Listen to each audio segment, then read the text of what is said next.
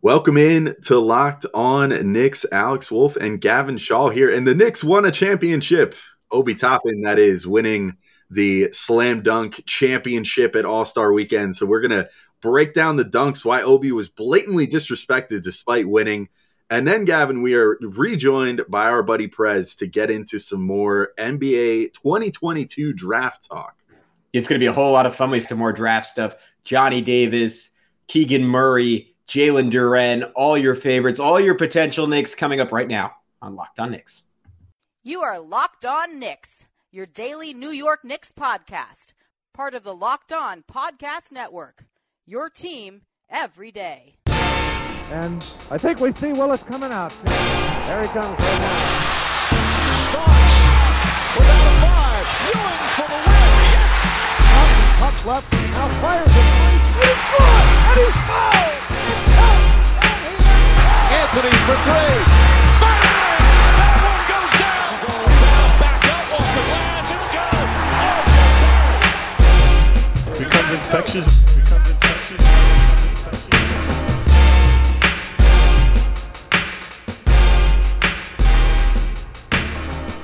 All right, welcome into Locked On Knicks. We wanted to let you guys know that today's episode is brought to you by Bet Online. Bet Online has you covered this season with more props, odds, and lines than ever before. Bet Online, where the game starts. And we want to thank you guys for making Locked On Knicks your first listen every day, whether you're listening to us on your favorite podcast platform or on YouTube, where we are uh, starting to make some some inroads there. It's been very fun. Uh, if you want to look at our faces every day instead of just listening to them, then you can certainly go to YouTube and throw us a subscription, maybe a couple likes, and see what that's all about. I am Alex Wolf. I'm editor in chief of Knicks site, The Strickland, which you can find at thestrick.land. He is Gavin Shaw, your favorite play by play broadcaster's favorite play by play broadcaster. And we are getting into some all star weekend content here. First, Gavin, we're just going to do a segment because, I mean, honestly, the dunk contest, not totally worth a whole show on its own, but I had a lot of fun with it, damn it. Like, what, first off, before we get into Obi's dunks and whether they were scored correctly, like, do you agree with this assessment that the dunk contest was a total flop this year? Like, I sort of agree that some of the dunks were underwhelming, but I thought that Obi like really pushed the envelope for like innovation and really didn't get like. And this isn't even be, me being a homer.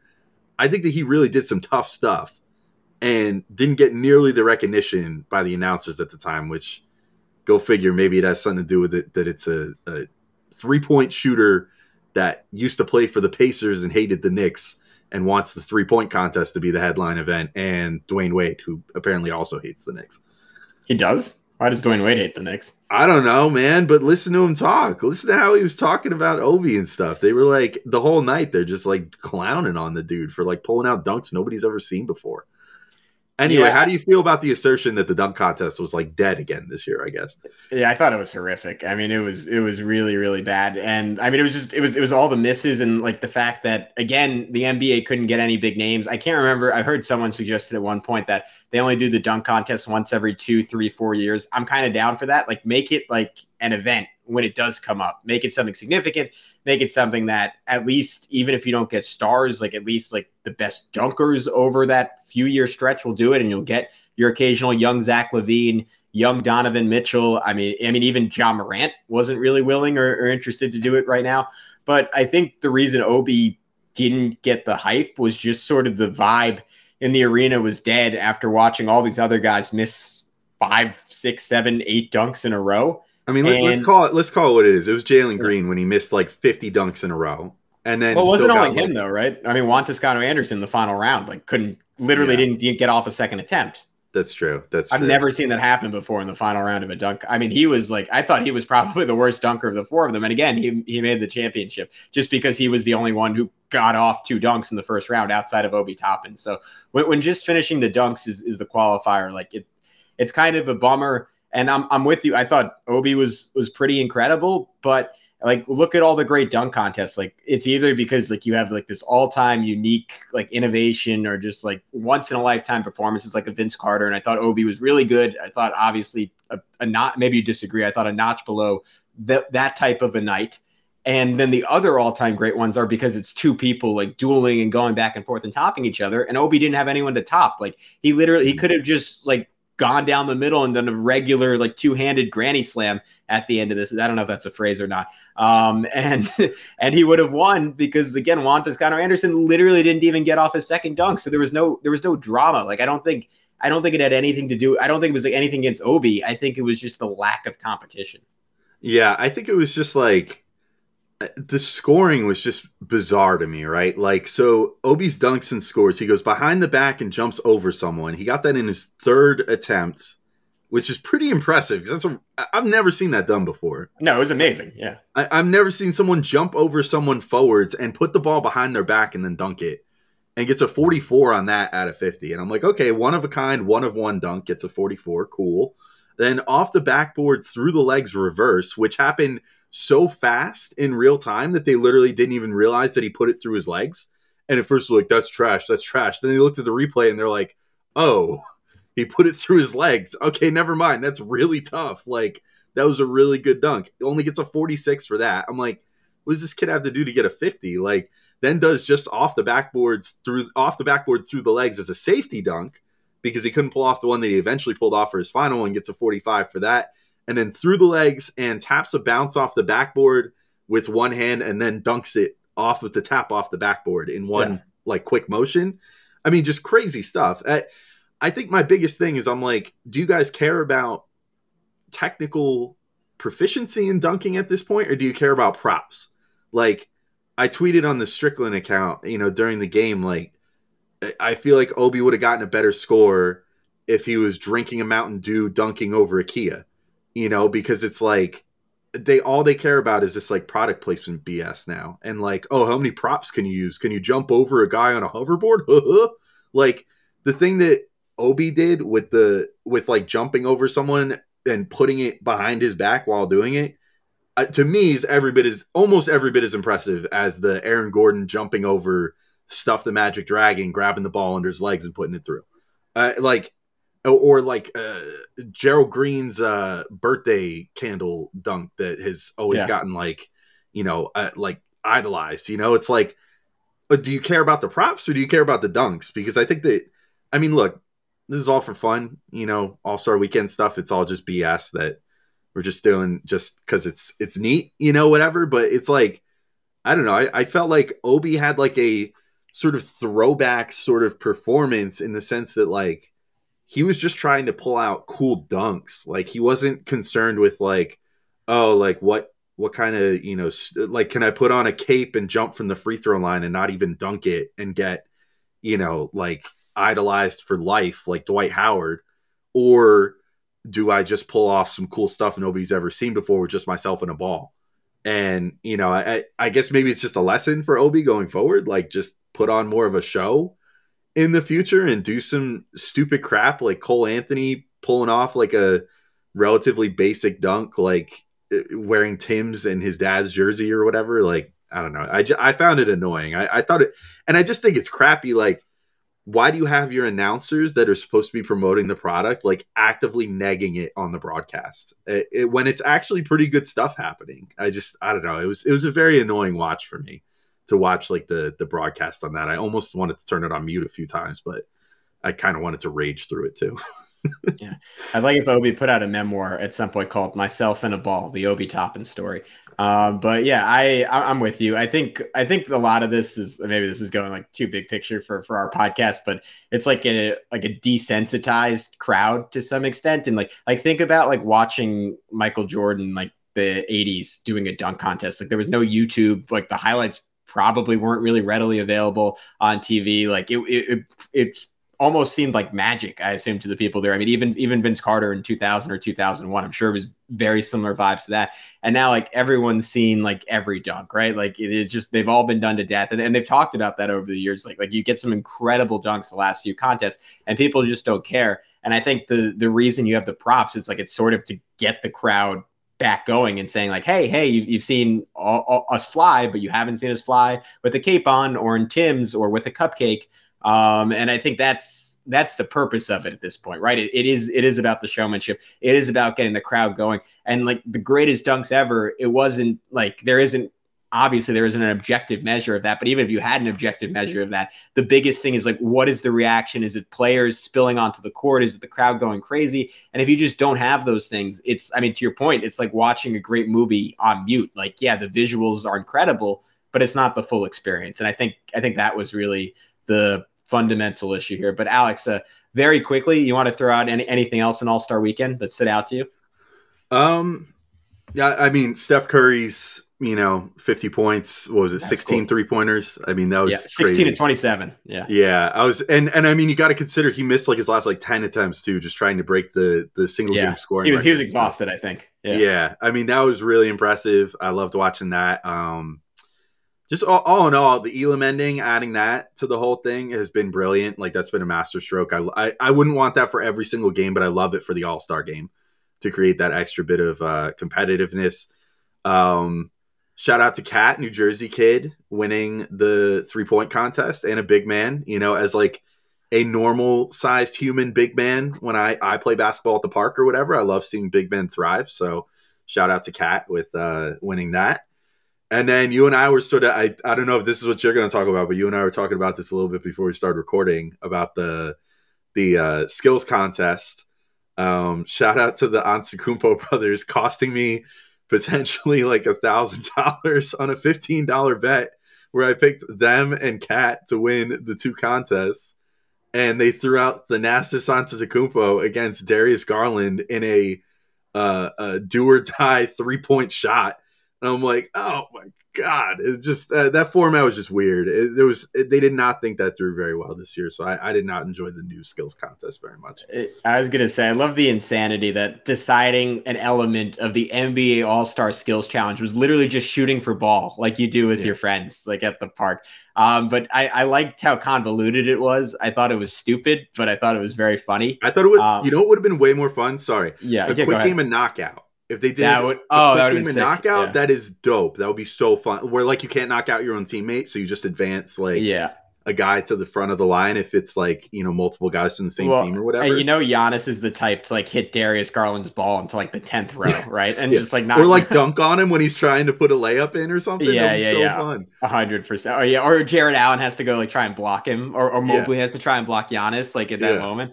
Yeah, that would have been incredible. Yeah, no, it's that's that's a fantastic call, and it would have taken like a second, but it was just so clear that there was no forethought put into like the, the time. They're like, I guess you guys can just shoot once. Uh, Yeah. We'll we'll have Darius Garland, one of the best three point shooters on planet Earth, against Thanasis Antetokounmpo, who's only in the NBA because of his brother. No shots at And, and I think they, I Um, think they had a misunderstanding of the rules too. Like I think they thought it was going to be like one v one and like best two out of three wins or something, and that's why they threw Thanasis against Garland because he was the worst shooter. You yeah, know, so they're like, oh, we'll save Giannis and, and Alex for the other two because then we have a better shot. yeah. You know, I, I, it doesn't make any sense. Yeah, Alex, who like barely played college basketball, but anyways, that's a different story. Um, but yeah, and we were, we were joking before that I thought the windmill was insane and probably could have decapitated someone, and we were saying maybe sabotage the uh, the Cavs season or, or or Giannis's MVP campaign. So that was uh, a fun, weird, uh, dangerous element to it. Uh, the general confusion on the rules were great. I liked how lackluster the rookies were in general. Like I, I thought that was a good job by the announcers pointing out that they were just trying to look cool doing it a little bit. Mhm. Um, but they were they were even though they didn't, I don't think they won it. I think Giannis's team won it. They they looked amazing in, in the passing part. Like the coordination was was pretty sick. Uh, big Josh Giddey guy, even though he just torched the Knicks. That was that was fun watching him. Yeah, shout out to Cat. All Star game was amazing. Uh, final thing I will say on that is they they really need to change the drafting format. Given that Kevin Durant was out, he obviously should have gotten the first pick since LeBron got himself plus the first pick, and then it's not a snake draft. And it's been the same thing for two years where LeBron's team just has like six of like the eight best players in the game. And and look, I give give credit to Team Durant. They stayed in it the whole time. Uh, Embiid, you could tell was I think because he's tired of being on Durant's team and losing every year. He was trying to get to the line at the end. He kept attacking the rim. I thought that was cool. But what I loved about the Elam ending was the first year where the teams were actually dead even, and you got this incredible, incredible finish. And this time, like even though they they sort of came close to winning, it was mostly just because Steph was was trying to get the record at the end. And I'd like to see even teams going forward. So change up the drafting format. Stop giving LeBron, who's a terrible NBA GM, but a great All Star Game GM, the first pick every year. And uh, yeah, let's let's figure that out. I agree. And uh, one thing that we can definitely agree on is that Built Bars are fantastic, Gavin. I will tell everybody about Built Bars real quick, but also we are going to be right back in with Prez. So, you know, if you listen to our first part of this episode the other day, be sure to, uh, you know, or if you didn't listen to it, go be sure to go back and listen to our first part of this episode where we talk with Prez. We're going to finish our conversation in just a second. And uh, this episode is brought to you by Built Bar. This is the time of year that I and probably some of you have probably given up on your New Year's resolutions, but not this year. I'm going to stick with my resolution to eat right. Thanks to Built Bar, it almost feels like it's not really a resolution because I enjoy eating them so much. Have you guys tried Puffs? If you haven't, you're missing out on one of Built Bar's best tasting bars. Puffs are the first ever protein infused marshmallow. They're fluffy, they're marshmallowy, they're not just a protein bar. They are a treat and they're covered in 100% real chocolate. Puffs have so many great flavors like cinnamony churro, coconut marshmallow, banana cream pie. They're all so good. They're going to be your new favorite, just like they're mine. And uh, if you want to see the the measurables, the you know the calories and all that stuff, they're built to impress as well. Just 130 calories, four grams of sugar, and four grams of net carbs compared to 17 whopping grams of protein. Compare that to a candy bar, which usually has around 240 calories, 30 grams of sugar, and dozens of net carbs. Not even talking about the fat in those bars. So go to built.com and use promo code LOCKED15 and you can get 15% off your order. Again, use promo code LOCKED15 for 15% off at built.com. And now we're back in with Prez. If you didn't listen to our first part the other day, be sure to listen to that. But now we're going to talk about Johnny Davis, AJ Griffin, Jalen Duren, plenty of great prospects in this year's draft. So open up your ears and get ready to start thinking about the Knicks' future right now. There you go. Uh, all right. So to move to some other prospects here. Um, uh, so I, I know you know, knowing you and and seeing you talk to people about the draft, whether it's on Twitter or like in our Strickland Discord or whatever, I know some of your favorites, and so I'm gonna ask a very uh, uh, leading question because I know I already know that you love him, so I kind of just want to hear like your case for why you love him so much. Um, Johnny Davis, who's a a guard for Wisconsin, um, another guy that seems to have that poppy athleticism uh, that you're looking for, and is having himself a pretty damn good season so far. He's over 20 points uh, for Wisconsin right now. It hits the boards really well too, 8.3 rebounds. Uh, he's a sophomore. There's like a lot of good sophomores in this draft. Mm-hmm. It seems like, and he's probably uh, along with Jaden Ivey. He's probably one of like the two or three best. Uh, where do you stand on on Johnny Davis? And since I already know the answer is going to be that you love him, uh, why do you love Johnny Davis as much as you do? Well, I got him right after that first group of four, pretty much like in the five, six, seven area, and it's funny. Like I would love him on the Knicks, but he doesn't really address those three things that I mentioned, right? Like he's he's strong and he's athletic, but not in a spectacular ways. Like he's got great deceleration and extremely good body control, and uh, he he gets around. He's very nimble. Um, so you know, there's some similarities to RJ in that way, where they're athletes, but they're not really like above the rim. And he's not really uh like, oh, I see the the play unfolding two passes away. Let me, you know, make that kind of assist or whatever. He doesn't do that and uh, what did I, was it? Athleticism, feel, and oh, rim pressure. So rim pressure is the one thing I think he can kind of add. So he he gets about thirty percent of his shots at the rim, um, which is pretty good. It's not like amazing, but it's pretty good. And when you watch his highlights, everything looks kind of spectacular because it's like, oh, reject the screen, forward dribble, euro step, pump up and under with touch off the glass and one because his team has the worst spacing ever. I, I was curious, so I looked up for a lot of the prospects the the rank of their teams by three point percentage, and I don't have it in front of me, but I think Wisconsin in the country is ranked like 275th or something. Their three point percentage is like 31%. So he's not really working with much room. So that's going to be nice for him in the NBA, even if he doesn't have, you know, Jaden Ivey explosiveness because um, he's so skilled with the ball. They're not the same player. He's not the same kind of player, but there's a lot of like Devin Bookery vibes where it's like, ah, his his bag is super deep and he loves the mid range and he's very crafty. And unexpectedly strong and they're about the same size. So um, he's just really fun to watch because he's he's like a problem solver on the court. He he he faces he's he is the offense and he is uh, he's like knows how to use the screens to maximize the little room he has and use the euro steps and all that stuff. And it's just wonderful to watch him. And he also despite having that offensive burden like busts his butt on defense. Um he's a really good defender which usually guys who do that on offense don't don't d up like that so um so he's just he's just fun to watch man and he's going to be even more fun to watch in the nba when he has more space can you can you tell me a little bit about Keegan Murray? Because I, I, can't say I've watched a second of Iowa basketball this season, but he seems like such such an interesting player. And like I'm just looking at the box scores and the efficiency is just out of this world. He's also he's, he's 22 as a sophomore, which like obviously there's like a little Obi Toppin vibes. They're not that they're similar players at all, but just in, in terms of his age. Um, so someone who again just box score watching, and that, that's that's the extent of my college basketball following at this point. Uh, kind of intrigues me. Yeah, we just talked about Keegan on the latest draft Strickland, so go check that out. But I'll tell you here, he's kind of he was tough for me to evaluate, which is why I had somebody come help me on draft Strickland. He's he played power forward um, for Iowa, and he so he's like six nine with I think about a seven foot wingspan, and he's he doesn't really dunk. He doesn't play above the rim, but he's very strong. He's much stronger than he looks, and he's super polished, and he has amazing touch. So he does a lot of things that he won't he has success in a lot of ways that you can't really replicate at the NBA level, similar to Obi, like a lot of post ups. And I'm like, you're six nine, sort of skinny guy's not going to get those kind of post ups in the NBA. So a, a, common play for Iowa will be like they they run up the court, semi transition. He ducks in and just like puts his ass into somebody and shields them, calls for the ball while like three Iowa dudes are curling around him in this like beautiful symphony of movement.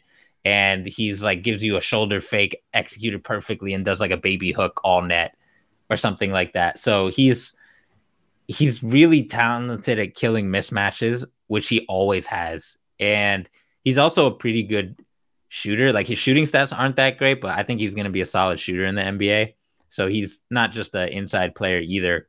Um, and he draws fouls, and he's pretty switchable on defense as well. He's um like I said, he's pretty slim. So I actually think in, in the NBA he could probably play the three, even though he's six nine, because like when Wisconsin played Iowa and he played Johnny Davis, they stuck him on Johnny Davis um as much as they could. And uh Johnny Davis scored like a zillion points in that game, but that's just because they gave him like a million screens to get Keegan Murray off of him.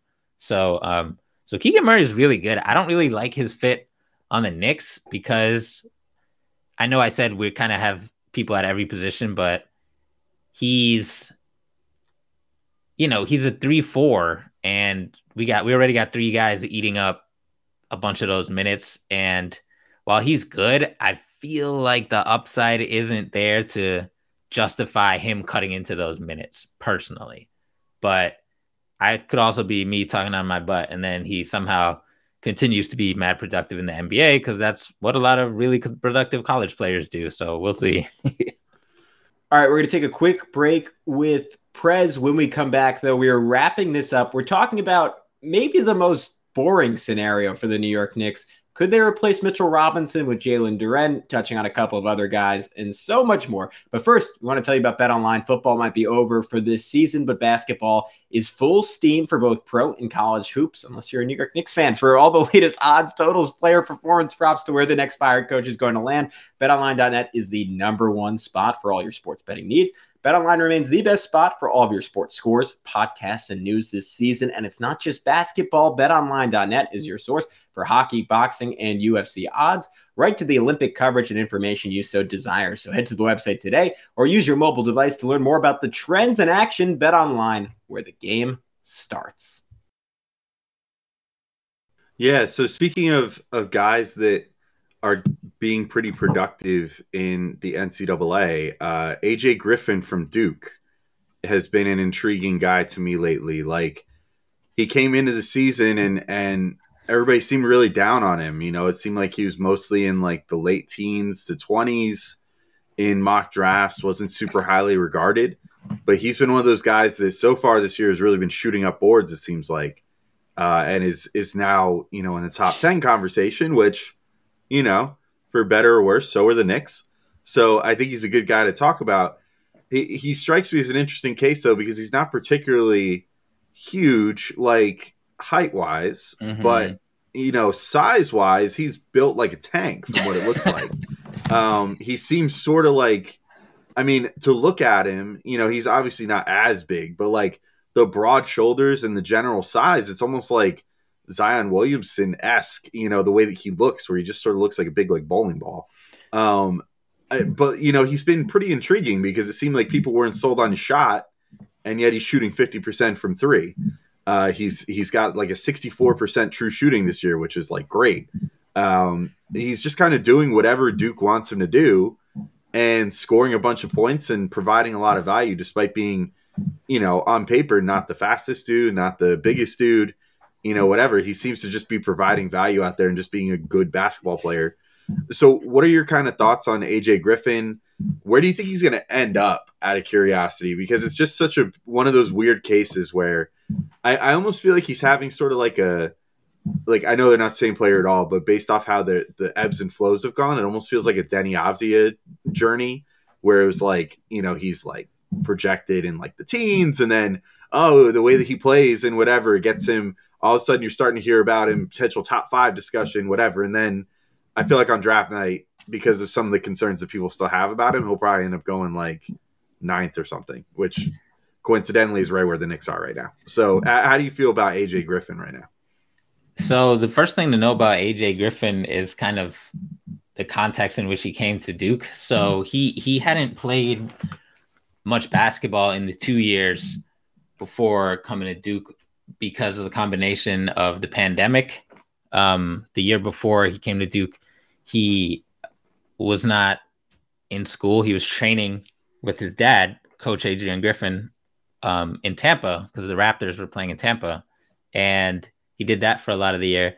And a lot of the year before that, he had a big knee injury. Um, I forget what it was, but uh, he used to be like a nuclear head at the rim type dunker, and now he's not that. And he's getting some of it back, but I feel like that's one of the things you just gotta. You can't bank on that coming back. If it does come back, awesome. That's part of the upside, but you know he's not not athletic now. But like you said, he's he's similar to RJ in terms of athleticism and physical build. They're both built like linebackers in the bodies of 18 year old six foot six dudes. His arms are a little longer than RJ's. Um, his wingspan is seven feet, which helps. Um, and he uh he's really, despite his physical stature, he's a perimeter player who's still learning how to use his physical gifts. That's one way he differs greatly from RJ.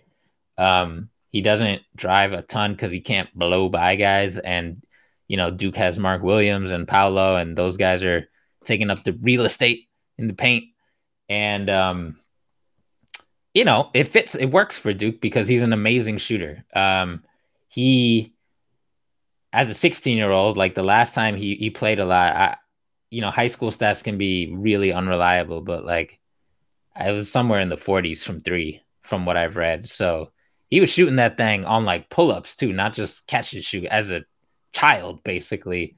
And his shot looks a little funny. He has a kind of like sitting on the toilet type stance, very wide, but his touch is amazing. He, he I think he spent most of the year at like 50% from three, and he hits his free throws and he has great touch around the rim. That's another difference between him and RJ. When he does get to the hoop, which is way less often than RJ, he's very good at um, you know, the touch shots and the layups, even though he, which is important because he can't, you know, dunk on people.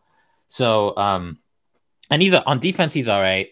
Uh, probably one thing you kind of have to figure out with him on defense is he has the RJ thing of like he might be too jacked to defend a lot of twos, even though he's only six foot six.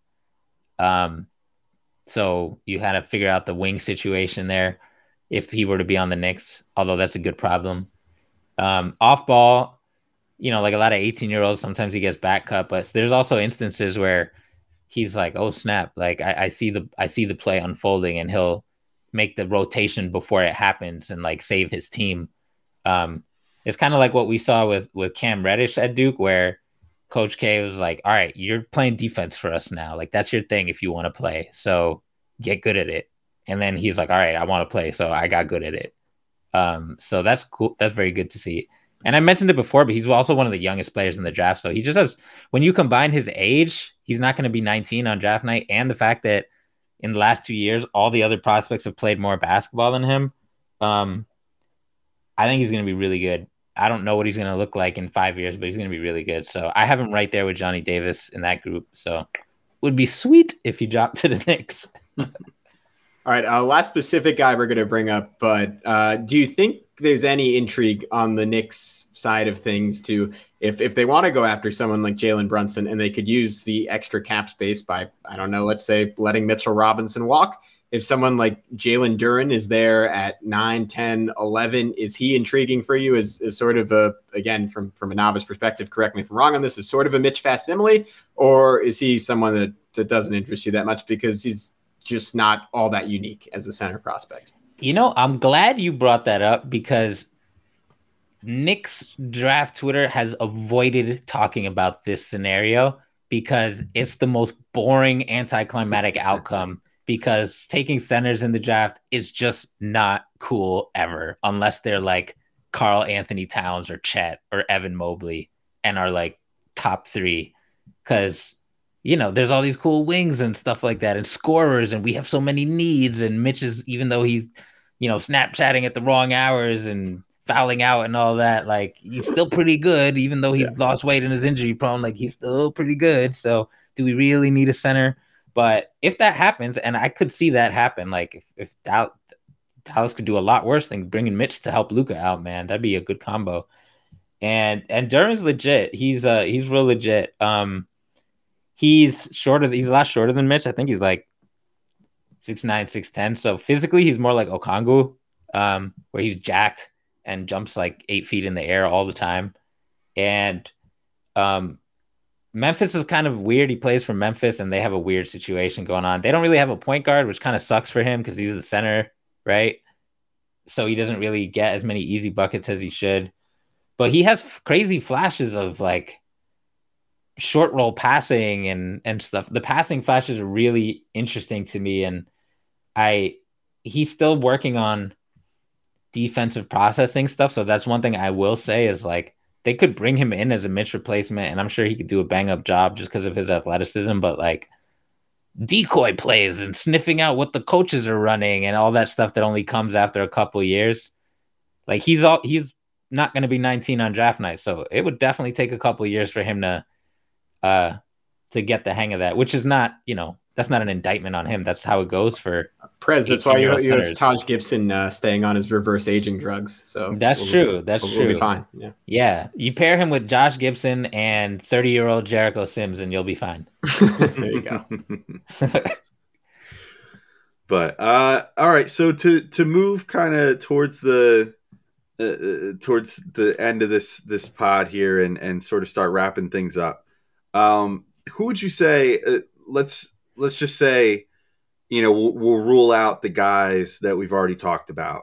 Is there anyone else outside of the top three, or maybe even one or two names you want to, you know, or three or whatever that you want to touch on quickly that stand out to you as particularly good fits for the Knicks in that like late lottery range? Uh, yeah, sure. It's really tricky because a lot of these guys you know, once you start talking eight, nine, 10, we'll be 16 on other people's boards. So they'll seem very anticlimactic to other folks. Um, the guy I've been talking about on Twitter a lot is Tari Eason, the uh, three four from LSU. He's six nine. Um, his statistical profile isn't crazy as Keegan Murray's, but it's right there. It's like the these if you look at all the advanced metrics for college players, he's as high as anybody. Um, and he's kind of a weird player. He's really physical and he's a super athletic, long, rangy wing, six nine, seven seven one wingspan. Um, so we don't have any wings like that. Um, he rebounds. He's kind of sucks in isolation and he has a wonky jump shot, but if you get him a screen or get him the ball off a swing, he's like a battering ram, but a battering ram who has this like weird good footwork. And then e- even though he has like no left hand, he still always somehow manages to score. And he doesn't pass that much, but it doesn't stop his efficiency. So he's just this really weird player with a lot of low hanging fruits, but who's still just really good at basketball. Um, I think he's on pace to become the first guy since Matisse Thybulle with a 6% block rate and 4% steal rate, which shows you what kind of hands and instincts he has. Um, so we don't really have any two way wings with upside like that of that size. So I would definitely uh, go for someone like him. Um, Shaedon Sharpe, if he declares from Kentucky, is the uh, mystery man, shooting guard, pogo stick, step back shooter who is probably going to be in the top seven or eight if he declares. Um, we don't have athletes, let alone athletes who can shoot, so that would be pretty nice. Um, those are the two guys who stand out. Aside from that, there's a lot of players who are who are talented, but the fit's a little trickier, like Ty Ty Washington, the point guard from Kentucky, Benedict Mathurin, the shooting guard from Arizona, who's like they're both really good, but are you really sure that Ty Ty is going to be better than Deuce Rokas or IQ? And are you really sure that Benedict is going to be better than Quentin? I don't think the answer is yes, which makes me kind of not want to take them. So um, those are some guys to keep an eye out for. All right. Well, that's as good of a note as any to wrap up on. Uh, Prez, before we let you go, um, we've, we've listed your credentials throughout, but can you remind everyone one final time, I mean, all the places you can be heard, where people can read your writing and, and just where they can find all your work? Yeah. Uh, I don't write anymore because my last piece that I wrote was about Kemba Walker, and that ended up splendidly. Yeah. Good thing my piece Not was true. more about Not the true. vibes. You, you, wrote the Grimes one with, with Tyrese. You had another one since then. Oh, you're right. Yeah. The Grimes and Rokas piece. Yeah. Okay, so yeah. I'm not retired. I I, I yeah. You just can't write about uh, point right cards anymore. Yeah. I, I know. I should just stick to future Knicks. Um yeah, at underscore presidente with a Z on Twitter. And then on the Strickland, um, I do Pod Strickland behind the Patreon wall. So you peasants can't listen to me unless you help donate money to our splendid cause. But you can listen to me for free on Draft Strickland, which also is uh, an awesome podcast um, that is obviously focused on the draft. So catch me there. Cool. All right. Really Thanks appreciate so it. For... Yeah. Oh, go ahead, Gavin. No. Go ahead. you see him off. You see him off. No, I, I, just, I, I, love to say goodbye. All right, yeah. Thanks so much, Fred. And uh, yeah, that is it for this edition of Locked On Knicks. And we will talk to you all soon.